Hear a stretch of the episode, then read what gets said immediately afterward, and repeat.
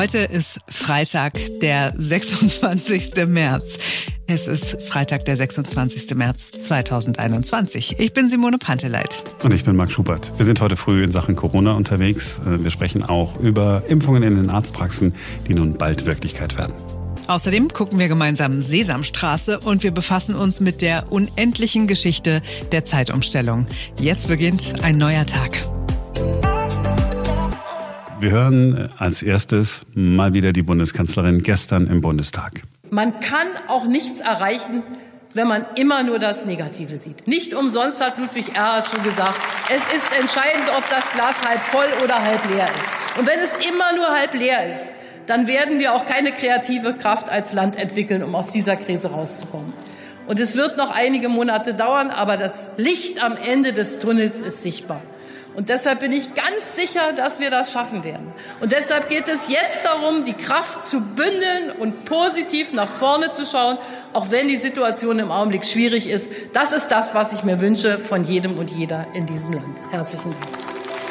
Ja, bin ich dabei. Ich bin auch dafür, das Positive zu sehen und wenn es ein Problem gibt, nicht nur nörgeln, sondern unbedingt auch gucken, wie es besser gehen könnte. Also konstruktiv sein. Aber es bedeutet eben auch wirklich zu gucken und massiv ein Auge darauf zu haben, was nicht gut läuft, damit nach einer besseren Lösung überhaupt erst gesucht werden kann. So, und das versuchen wir heute früh auch mal wieder. Wir sprechen über das Impfen und über das Testen und über Corona ohne zu nörgeln. Also wir versuchen es zumindest. Wir sprechen mit Malik Böttcher. Er ist Hausarzt in Berlin und Leiter einer Corona-Ambulanz. Hallo, Herr Böttcher. Hallo, Herr Schubert. Wir wollen heute sprechen über das Impfen, über das Testen, über die Corona-Lage, über die steigenden Inzidenzen. Als allererstes mal an, an Sie die Frage, merken Sie denn auch persönlich, dass die Inzidenzen steigen in Ihrem Umfeld? Ja, das merken wir ganz, ganz deutlich. Also ähm, ich betreue ja quasi die Corona-Ambulanz in Havelhöhe und da haben wir am Tag momentan, ähm, kommen wir so auf 170 Schnelltests, die wir durchführen in der äh, Test-to-Go-Strategie des Senates sozusagen. Ähm, das ist für asymptomatische ähm, Menschen, die einen Test brauchen, zum Beispiel weil sie zur Arbeit gehen wollen und dort den vorlegen müssen oder andere Gründe, weil sie jemanden besuchen möchten im Pflegeheim und einen Test dazu brauchen. Und da haben wir alleine schon bei den 170 Leuten, fischen wir so ungefähr momentan fünf, sechs am Tag raus, die überhaupt nicht geahnt haben, dass sie positiv sein könnten und wirklich nur den Test brauchten. Und äh, unter den symptomatischen, die wir dort testen, das sind am Tag 40 bis 50 Tests, haben wir ungefähr eine Quote von wieder 18 Prozent Positiven. Das ist jetzt eine, eine Zahl, die kenne ich aus, dem, aus der Vorweihnachtszeit sozusagen und endete Mitte Januar. Da ging das dann langsam zurück. Aber da sind wir jetzt wieder. Das heißt, auch die Intensivstation im Krankenhaus Havelhöhe, das bekomme ich natürlich auch jeden Tag gemeldet, äh, füllt sich zunehmend. Wir hatten mal eine kurze Ruhephase. Das ist vorbei. Wir sind wieder voll unter Strom und erwarten in nächster Zeit doch einen deutlichen weiteren Anstieg. Sie haben äh, gesagt, es bei den, bei den Tests haben Sie einige rausgefischt, die gar keine Ahnung hatten, ähm, dass sie ja. Corona infiziert sind. Also ne, diese, diese berühmten Treiber der Pandemie, die einfach nicht wissen, dass sie infiziert sind. Das bedeutet, diese ja. Strategie, äh, kostenloses Testen anzubieten, möglichst viel davon, geht auf. Aus unserer Perspektive ist die sehr, sehr nützlich. Ähm, sie müsste noch ein bisschen breiter sein. Das heißt, das Schönste oder das, was wir uns vorstellen als Ärzte, wäre theoretisch, dass jeder Bewohner in Berlin die Möglichkeit hätte, morgens einen Test durchzuführen, selbst in seiner Häuslichkeit und daraufhin äh, sein Verhalten steuert. Das heißt also, ist er positiv, bleibt er zu Hause, meldet sich beim Gesundheitsamt, dann wird ein Team vorbeikommen, PCR-Testung bei ihm machen. Ähm, er bleibt quasi oder er ist dann nicht mehr mobil in der Stadt unterwegs und steckt andere Patienten an. Ähm, von daher ist dieser, diese Strategie gut. Momentan fahren leider diese Leute natürlich zu diesen Testzentren, sind mobil, kriegen ihr positives Ergebnis und gehen auch wieder mobil nach Hause. Ähm, wir raten denen natürlich dann äh, mit dem Kfz äh, irgendwie Ne? Also alleine mit dem Auto zu fahren, aber das ist dann oft nicht mehr richtig möglich. Das heißt, die Patienten stehen mit dem positiven Ergebnis dann dort, warten dann einen Tag zu Hause aufs PCR, aber der Weg nach Hause bedeutet natürlich Kontakt mit anderen Menschen.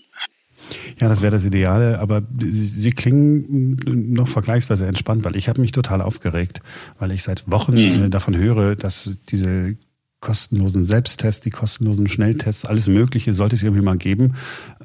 Aber es gibt es nicht. Gleichzeitig sehe ich in, äh, in anderen Ländern, gestern haben wir mit äh, Kollegen in Österreich telefoniert, die sagen, naja, bei uns ja, Tests zu Hause, die kannst du dann sogar, die gelten sogar für irgendwas. Da funktioniert es irgendwie bei uns nicht. Sind Sie da nicht auch frustriert und sauer? Es sollte ein Ansporn sein, wenn wir sehen, dass es in kleineren Ländern funktioniert, dass wir spätestens eine Woche oder zwei Wochen später genau das Gleiche tun. Ich erwarte eigentlich, dass wir spätestens in drei Wochen dazu in der Lage sein sollten, weil die Kapazitäten sind anscheinend da. Wir haben festgestellt, dass wir in einem sehr bürokratisierten Land leben, in dem viele Dinge erstmal besprochen werden müssen und dann auch mal besprochen werden und dann irgendwann entschieden werden und dann waren andere cleverer und schneller. Und momentan ist eine Situation, da braucht es viel Chutzpe, auch auf dem Markt. Da müssen wir gucken, dass wir uns den Schneid nicht abkaufen lassen und eben auch an solche Testmöglichkeiten kommen. Hier in Berlin sind es angeblich 100.000 AstraZeneca-Impfdosen, die herumliegen. Deutschlandweit sollen es Millionen Dosen sein, die herumliegen, die nicht verimpft werden können. Gleichzeitig äh, sprechen wir noch über Priorisierung. Mir erscheint das alles etwas wahnsinnig. Wir sind mitten in der Pandemie, haben Impfstoffe und impfen nicht. Zum Thema AstraZeneca kann man sagen, das äh, gibt eigentlich nur einen einzigen Spruch, der kommt von Lothar Matthäus, der heißt, äh, zuerst hatten wir kein Glück und dann kam auch noch Pech dazu. Ähm, so ist es, glaube ich, für diese Firma momentan. Wir haben noch nie also so viele negative Nachrichten auf einmal äh, bezüglich eines medizinischen Produktes gehabt. Es waren immer wieder Fehler in der Kommunikation der Firma selber, es waren Fehler ähm, mit Sicherheit in der Distribution äh, der, der Politik, die ähm, sich darauf verlassen hat, dass die Impfzentren genug Attraktivität bieten und die Leute da schon hinkommen. Das ist nicht passiert. Wir hätten als Hausärzte mit Sicherheit vor sechs Wochen schon damit anfangen können, flächendeckend die Lücken zu schließen. Das heißt, Menschen, die eben auf einen Zettel, Einladungszettel des Senates eben nicht reagieren, sondern sagen, zack, da gehe ich doch nicht hin, in so ein anonymes Zentrum. Ich möchte bitte äh, bei meinem Hausarzt, den ich seit Jahren kenne, der mich begleitet, geimpft werden. Der soll mir aber auch erzählen, dass das Zeug sicher ist. Diese Gesprächsleistung, die wir sowieso die ganze Zeit parallel führen mit dem Patienten, ja, ähm, ist momentan nicht abgefordert worden, sondern man hat sich darauf vertraut, dass man äh, ein Zahlenwerk äh, generiert und da die Zahlen sich automatisch dann füllen in Impfzentren und das ist nicht passiert. Und der Fehler ist doch schon vor Wochen erkennbar gewesen und äh, der Druck der Hausärzte und äh, der Bürger wurde ja immer größer und größer. Nun wird ab 6.4. ja geimpft, aber erstmal nur mit BioNTech äh, in den Hausarztpraxen. Aber AstraZeneca wird stiefmütterlich behandelt und wird von der Bevölkerung auch etwas gefürchtet. Und das ist tragisch. Und wir müssen versuchen, das wieder gut zu machen. Wie machen wir das denn wieder gut?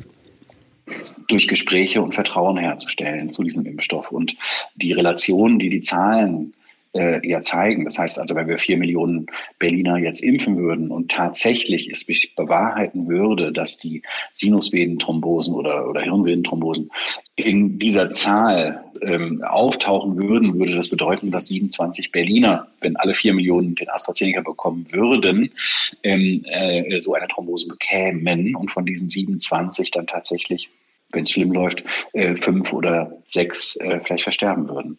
Das ist etwas, was man Patienten im direkten Gespräch bewusst machen kann, dass wir in einer absoluten Notsituation sind. Wir haben einen aggressiven Gegner. Jede soziale Regung, jeder soziale Kontakt wird bestraft. Und wir müssen gucken, dass wir als Land und als Stadt irgendwie wieder ins Leben kommen. Und da braucht es tatsächlich ein individuelles Risiko, das man in Kauf nimmt. Und da gehört diese Impfung dazu. Und ich glaube, dass die Hausärzte das den Patienten besser erklären können und ähm, die Impfquote dadurch erhöhen können. Sie haben äh, gesagt, jetzt geht's los mit dem Impfen. Geht's denn auch wirklich los mit dem Impfen Anfang April oder ist das nur so ein Versprechen? Nein, es geht sehr vorsichtig los. Das ist ja klar. Das heißt, ähm, ich glaube, es wird befürchtet, dass die Hausärzte überrannt werden. Und ähm, wir haben eine Höchstbestellmenge von 50 Impfdosen pro Woche pro Praxis. Das wären zehn Impfungen am Tag, die wir durchführen könnten. Das ist natürlich ein Klacks. Das ist nichts. Wir führen ja Listen. Das heißt, die meisten Hausärzte haben mittlerweile ihre Patientenstamm äh, durchforstet. Äh, wir haben in der Praxis eine sehr lange Geschichte, äh, haben da 30.000 Patienten. Das heißt, wir haben die letzten zwei Jahre durchforstet, also alle Patienten, die wir die letzten zwei Jahre auch mal mindestens einmal per Telefon oder sonst irgendwie kontaktiert haben, sind wir durchgegangen nach Vorerkrankungen, nach Risikoprofil, passen die in den Paragraphen, der jetzt die Impfung erlaubt ab 6.4. und würden die dann von oben nach unten auch nach Alter durchtelefonieren, einladen oder die immobilen Patienten zu Hause besuchen. Also wir haben uns in unserer Praxis darauf vorbereitet, mit dem Team, mit Sonderschichten. Wir wollen samstags und sonntags auch impfen, dass wir 100 Impfungen pro Tag durchführen. Das war unser Wunsch. Das wäre also jetzt äh, doch deutlich mehr. Ja, das wären 700 Impfdosen pro Woche, die wir erwartet haben. Das dürfen wir aber nicht abrufen. Das heißt, wir haben die 50 als maximale Zahl. Wenn Sie so nach äh, Israel gucken, die werden das wahrscheinlich auch von anderen schon gefragt worden sein, nach Israel, in andere Länder, nach Großbritannien, in die USA, denken Sie, mein Gott, haben die das gut im Griff? Was ist denn eigentlich los mit Deutschland? Ja, na klar. Also ähm, wie gesagt, ich habe ja das Wort Chutzpe, das ist ja meiner Meinung nach auch ein hebräischstämmiges Wort oder äh, aus dem Jiddischen stammend benutzt vorhin. Ähm, das ist das, was diese Staaten gehabt haben. Die haben im richtigen Moment den Riecher gehabt, zu merken, wir haben eine ganz besondere Situation und hier gilt es nicht lange zu warten. Wir müssen auch was riskieren und haben dann eben auf Impfstoffe gesetzt im großen Stil und haben das Rennen gewonnen. Und das kann man denen nicht übel nehmen. Das hätten wir genauso gemacht, wenn wir ähm, vielleicht eine cleverere äh, Einkaufspolitik in der EU gehabt hätten. Und das war nicht der Fall. Und deswegen ist die EU tatsächlich ein bisschen träge in dieser Beziehung. Wir holen aber nun gut auf, muss man sagen. Wir haben ja selber ähm, auch einen Hersteller, der jetzt hier in Marburg an, an den Start geht. Ähm, und ich glaube, ähm, in, in vier Monaten ist die Thematik eher so, wohin mit dem Impfstoff? Wir haben noch so viel Impfstoff überall. Wer, wer findet noch irgendjemand, den wir impfen können? Ähm, momentan dominiert natürlich dieses neidhafte Bild in die anderen Staaten, vor allen Dingen, wenn man sieht, dass da eine gewisse Normalität wieder entsteht, geht mir auch so. Mein Vater hat mich neulich angerufen, der ist, äh, wohnt in, in einem anderen Land, in Marokko, und ähm, hat gesagt, was ist denn bei euch los? Also ich kenne hier kaum noch jemanden, der nicht geimpft ist. Die haben Ende Januar angefangen, und ähm, haben mit drei verschiedenen Impfstoffen haben die uns innerhalb von von äh, sechs Wochen haben die uns weit überholt. Völlig unkompliziert, auch mit einer Priorisierung, gar nicht groß diskutiert. Es gibt äh, kein äh, halbstündiges Aufklärungsgespräch ärztlich. Da ist irgendeine Krankenschwester, die da die Impfung reinhaut und es funktioniert wunderbar und die Leute sind stolz und freuen sich, dass das so gut klappt. Und da frage ich mich jetzt, wer ist das Entwicklungsland? Deutschland oder Marokko. Eine Frage habe ich noch, ähm, weil das Saarland äh, ja jetzt mit äh, neuer Teststrategie den Lockdown beenden will äh, nach Ostern. Ist das etwas, mhm. wo Sie als Arzt drauf gucken und sagen, ja, ist mal ein Versuch wert oder sagen Sie noch, oh mein Gott, ob das gut geht? Mhm. Ja, also mit gemischten Gefühlen schaue ich dahin. Die Inzidenzen im Saarland sind tatsächlich ja deutlich niedriger als zum Beispiel in Berlin oder in Bayern.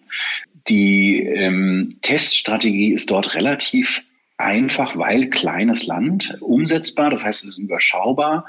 Ähm, die haben sich da Gedanken gemacht bei dem Projekt. Es ist interessant. Ich hoffe nur, dass das Saarland sich da nicht verfährt und zu mutig nach vorne schreitet, weil wenn man sich die gesamte Bundesrepublik und die Zahlen anschaut, gilt es normalerweise jetzt einmal stillzustehen.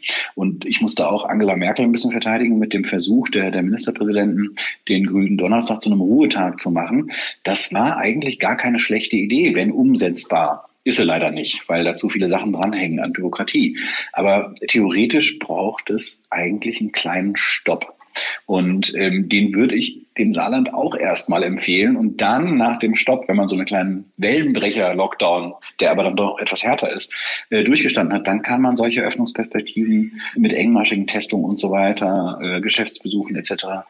machen. Wenn ich wüsste, dass wir alle Berliner morgen diese Schnelltests zu Hause hätten und jeder, der einen Fuß vor die Tür setzt, schnell getestet ist, dann haben wir auch ganz andere Möglichkeiten wieder. Dann können wir von mir aus morgen oder übermorgen auch wieder aufmachen. Aber das, das haben wir eben noch nicht. Und ähm, ja, von daher wünsche ich dem Saarland viel Glück. Und wenn ich jetzt äh, Ihr Patient wäre, wäre jetzt heute bei Ihnen in der Praxis gewesen und hätte gesagt, ach komm, ich ich, glaube, ich fliege doch mal nach Malle am, am Wochenende oder was würden Sie äh, mir raten? Würden Sie mir raten, okay, dann mach doch deinen eigenen Wellenbrecher-Lockdown, bleib aber wirklich mal zwei Wochen zu Hause? Also ähm, von Reisen in andere Länder kann ich wirklich nur dringend abraten, auch wenn die Menschen, die in das Flugzeug steigen, alle getestet sind und wenn sie zurücksteigen, wohl nun auch, weil die Fluggesellschaften da Verantwortung übernehmen. Aber allein die Mobilität, die hier in dem Land dann noch entsteht, das Risiko auf dem Weg dorthin, weil Testungen müssen 72 Stunden alt sein, die PCRs in diesen 72 Stunden kann ich mich ja so doll wieder angesteckt haben und die Erkrankung bricht dann erst auf Mallorca aus oder andersrum, wenn sie wieder zurückkommen. Ich glaube, die Ungeduld in der Bevölkerung ist einfach riesengroß. Wir sind alle leid. Und deswegen gibt es auch das Bedürfnis, nach Mallorca zu fliegen. Ich kann wirklich nur jedem raten, Malle gerne, aber erst nächstes Jahr. Und wenn wir Glück haben, vielleicht schon im Sommer. Herr Böttcher, haben Sie vielen Dank, dass Sie Zeit genommen haben. Sehr gerne. Ich weiß noch, wie ich damals als Kind auf die Sesamstraße immer gewartet habe. Die kam im dritten Programm morgens um 9.30 Uhr, meine ich, ist es gewesen, immer zwischen dem Schulfernsehen. Das war Anfang der 70er Jahre. Also Sesamstraße und Sendung mit der Maus. Das waren meine Shows. Siehste, ich musste das immer, also ich durfte es immer abends gucken und musste danach ins Bett. Das war, glaube ich, so um 18 Uhr. Okay. Aber nun gut, bin ich jetzt auch viele Monde jünger als du Erstens und bin das. in einem anderen Bundesland groß geworden. Vielleicht wurde das zu unterschiedlichen Zeiten ausgestrahlt. Du bist ein ganz anderer äh, Mensch als ich. Ja. Eine ganz andere Generation. Jedenfalls in Amerika gibt es ja keine Sendung mit der Maus.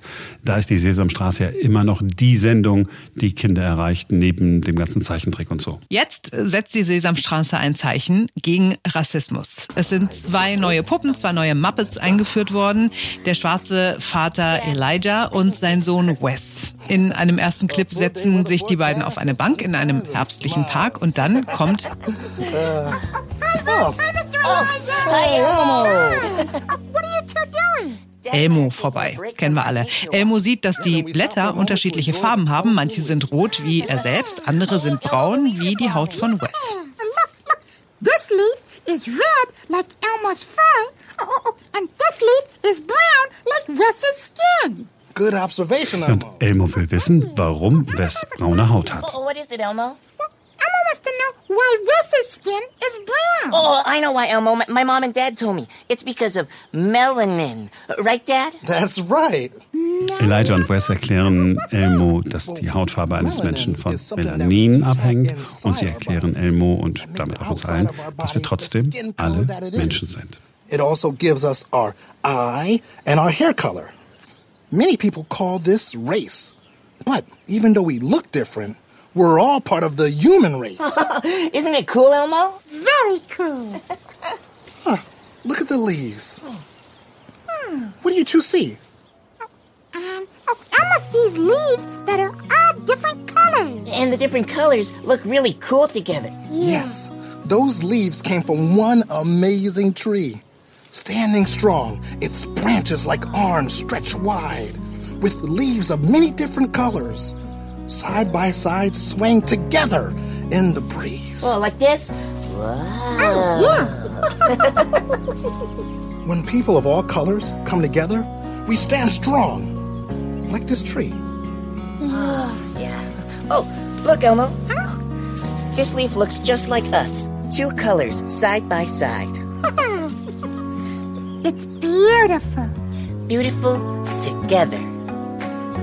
In einem der nächsten Videos werden auch Muppets auftauchen, die hispanischer Herkunft sind. Es wird dann um einen rassistischen Vorfall in einem Lebensmittelladen gehen. Und ich finde es total super. Also ich verbinde die Sesamstraße und auch natürlich die Muppet Show ausschließlich mit positiven Erinnerungen. Und dass die mit der Zeit gehen immer wieder und auch jetzt ein klares Statement setzen. Geil.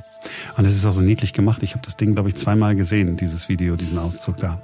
Es ist wirklich ganz, ganz nice. Es ist herzerwärmend irgendwie. Ich wollte gerade sagen, das ist immer so ein wohlig warmes Gefühl, oder? Wenn du sowas machst. Mhm. Ja, in der Tat. Es gibt ja so Zeiten, die passen einem nicht. Äh, die passen an niemanden. Ne? Die einen wollen bloß nicht zu früh, die anderen wollen lieber nicht so spät. Es gibt eine Zeit, die von 80 Prozent aller Menschen richtiggehend abgelehnt wird. Die Sommerzeit oder genauer das Vorstellen der Uhr um eine Stunde. Und dieses ganze Hickhack zieht sich schon ewig hin. Die erste Zeitumstellung von Winter auf Sommerzeit hier bei uns hat es mitten im Ersten Weltkrieg gegeben. Österreich, Ungarn und das Deutsche Reich waren die ersten, die sie eingeführt haben, die Sommerzeit. 1916 war das ganz simpel. Man wollte das ganze militärische Gerät abends ohne künstliche Beleuchtung weiter benutzen können und so Energie sparen. Das ist Wahnsinn, ne? wenn man darüber nachdenkt, dass sie in Kriegszeiten sich damit auch noch befasst haben. So, die anderen Nationen im Krieg haben auch umgestellt daraufhin. In der Weimarer Republik wurde dann alles wieder abgeschafft. Die Nazis haben sie wieder eingeführt, um das Tageslicht besser ausnutzen zu können. Nach dem Zweiten Weltkrieg gab es für einige Wochen sogar mal die doppelte Sommerzeit, die Hochsommerzeit. Es wurde nicht eine Stunde vorgestellt, sondern gleich um zwei Stunden. Das war in der sowjetischen Zone. Man wollte damals die Zeit mit der damals gültigen Moskauer Zeit synchronisieren und in Eisenach war es demzufolge genauso spät wie in Moskau. Später dann gab es ja die beiden deutschen Staaten, die DDR und die BRD. Die haben dann äh, die Sommerzeitumstellung wieder abgeschafft. 1980 ist sie wieder eingeführt worden, auch mit dem Argument, das Licht abends noch besser nutzen nutzen zu können. Dabei gab es schon damals Berechnungen, dass das kaum messbare Effekte haben würde, also man kaum Energie sparen würde. Trotzdem ist es so gekommen. So, und eigentlich sollte doch alles schon wieder abgeschafft sein hier in Europa, aber nichts ist. 2018 hatte die EU-Kommission die Abschaffung vorgeschlagen. Vorher hatte man eine Online-Umfrage gemacht. Alle EU-Bürger konnten abstimmen. 84 Prozent der Befragten waren für eine Abschaffung. Einige Millionen Menschen haben mitgemacht. Die allermeisten Teilnehmer kamen aus Deutschland. Das ist das, was man eine nicht repräsentative Studie nennt. Einige Staaten wollen alles so lassen, wie es ist. Andere Staaten wollen, dass dauerhaft die Normalzeit, also die Winterzeit gilt. Und wieder andere Staaten wollen, dass dauerhaft die Sommerzeit gilt. Ja, wie das so ist bei uns in Europa. Den gemeinsamen Nenner, den findet man nicht so leicht. Es ist ja auch alles nachvollziehbar, ne? dass man das unterschiedlich sieht. Eine dauerhafte Sommerzeit kann ja da, wo die Sonne im Winter eh spät aufgeht, dazu führen, dass die ersten Stunden des Tages in kompletter Dunkelheit stattfinden. Umgekehrt ist es im Westen und im Norden im Sommer eh lange hell. Wann es in der EU eine Entscheidung gibt, steht in den Sternen. Ja, äh, bis dahin bleibt es nur auf unsere innere Uhr zu hören, wann immer es geht. Und wir alle wissen, es geht äh, zu selten. Also mir geht es zumindest so. Da ist auch egal, ob jetzt gerade Sommerzeit oder, oder Winterzeit ist. Ich denke mir einfach manchmal, boah, eine Stunde länger wäre gut gewesen. Früh aufstehen ist einfach immer kacke. Sag mal, weil wir jetzt äh, kurz vorhin noch äh, drüber gesprochen haben, was ist jetzt mit, mit äh, Thomas Gottschalk und Dieter Bohlen? Was war das nochmal? Also ich gucke das ja selber nicht, aber journalistische Sorgfaltspflicht. Ich erkundige mich natürlich, was so los ist in der Welt der Stars und Sternchen. Ähm, Dieter Bohlen ist abgesägt worden bei RTL, darf jetzt nach 20 Jahren nicht mehr Juror sein, Chefjuror bei Deutschland sucht den Superstar. Ach, warum? Ja, weil man wohl auch gesagt hat, na ja, man bräuchte mal ein bisschen frischen Wind und man wolle ein bisschen das Programm verjüngen und jetzt war sei mal Zeit für was Neues. Und Äh, heute Moment. kam dann raus. ja, und dann kam raus, dass Thomas Gottschalk, der nochmal drei Jahre älter ist als Dieter Bohlen, jetzt äh, den Job übernimmt. Ernsthaft. Das finde ich super. Das finde ich super. Ja, Mensch, wenn wir brauchen dann so einen richtigen Star, der muss aber auch irgendwie jung sein und so weiter. Und dann kommt Thomas Gottschalk. Das ist geil. Voll der große Coup für RTL wahrscheinlich. Aber ganz ehrlich, jetzt, die gut, jetzt verjüngen, jetzt bin ich auf 50, ne? Aber ich glaube, dann gucke ich mir das mal wieder an, weil der, weil, hör auf, weil der Bohlen hat mich dann schon ein bisschen angestrengt. Ich fand den am Anfang irgendwie mal irgendwie so ganz cool mit den Sprüchen, aber dann war der mir immer so ein bisschen zu assi. Entschuldigung, du guckst, du guckst da nicht Deutschland sucht den Superstar. Du bist der Mensch, der sich nachts irgendwelche Dokumentationen reinzieht, wie ich äh, zitiere nur, ein Jahr auf den Lofoten. Moment, diese Geschichte hätte ich dir auch nie erzählen dürfen. Ja, das ist diese ganze Familie. Die, die, Du ich krieg guckst von euch, von deinem Mann, krieg ich auch WhatsApp so. Ah, ja, das Wetter auf den Lofoten soll ganz gut sein. Ich fand so, hä, was? Warum schreibst du mir das? Hast du dich, wolltest du das jemand anders schreiben? Nein, nein, weil du dich doch so für die Lofoten interessierst. Ich habe, ich bin wach geworden und ich, ich war zu müde, um mein Buch zu lesen. Ich, dann habe ich gedacht, was gibt's denn in der ARD-Mediathek? Und ein Jahr auf den Lofoten. Und nur so bin ich darauf gekommen, dass es auch eine Krimiserie gibt, die auf den Lofoten gedreht worden ist. Die heißt Twin. Und die fängt sehr, sehr vielversprechend an und sie ist dann genauso langweilig wie die Lofoten. Gut, aber wer sich äh, Krimiserien anguckt, die auf den Lofoten spielen und in der ARD-Mediathek ein Jahr auf den Lofoten anguckt, der guckt nicht Deutschland sucht den Superstar Hase. Das kannst du mir nicht weiß machen. Ich habe das am Anfang, ich doch, als das neu war, habe ich das geguckt, da fand ich das ganz interessant. Ich fand das auch irgendwie Vor spektakulär. 20 Jahren war das neu. Ich habe doch auch nicht gesagt, dass es gestern war. Also heute bist aber ich, 30. du bist aber ziemlich, du bist ziemlich auf Krawall gebürstet heute und ich weiß überhaupt nicht warum. Wo kommt diese negative Energie her? Das ist überhaupt nicht negativ. Ich bin super positiv. So, ich brauche jetzt entweder einen Kaffee oder einen Schnaps. Ich empfehle den Schnaps. Das habe ich mir schon gedacht. Oder den Schnaps in den Kaffee rein, so einen schönen Pharisäer.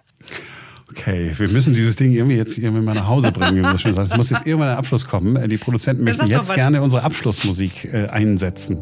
Ich glaube, das wäre jetzt der richtige Zeitpunkt. Bevor wir noch was sagen, äh, jetzt bitte Musik. Oder wir sagen ganz kurz noch, äh, das war es für heute. Schön, dass ihr dabei gewesen seid. Am Montag ist ein neuer Tag und wir freuen uns, wenn ihr dann wieder dabei seid. Bis dahin. Tschüss und Prost, Marc.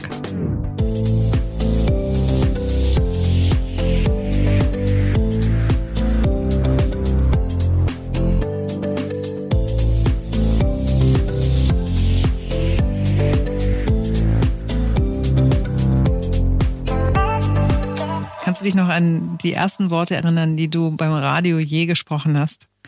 Von deinem ersten Beitrag oder so? Oh, nee, ich weiß nur, dass es gegangen ist um, das, um die Pressekonferenz zum Kinderfest am Duisburger Hauptbahnhof.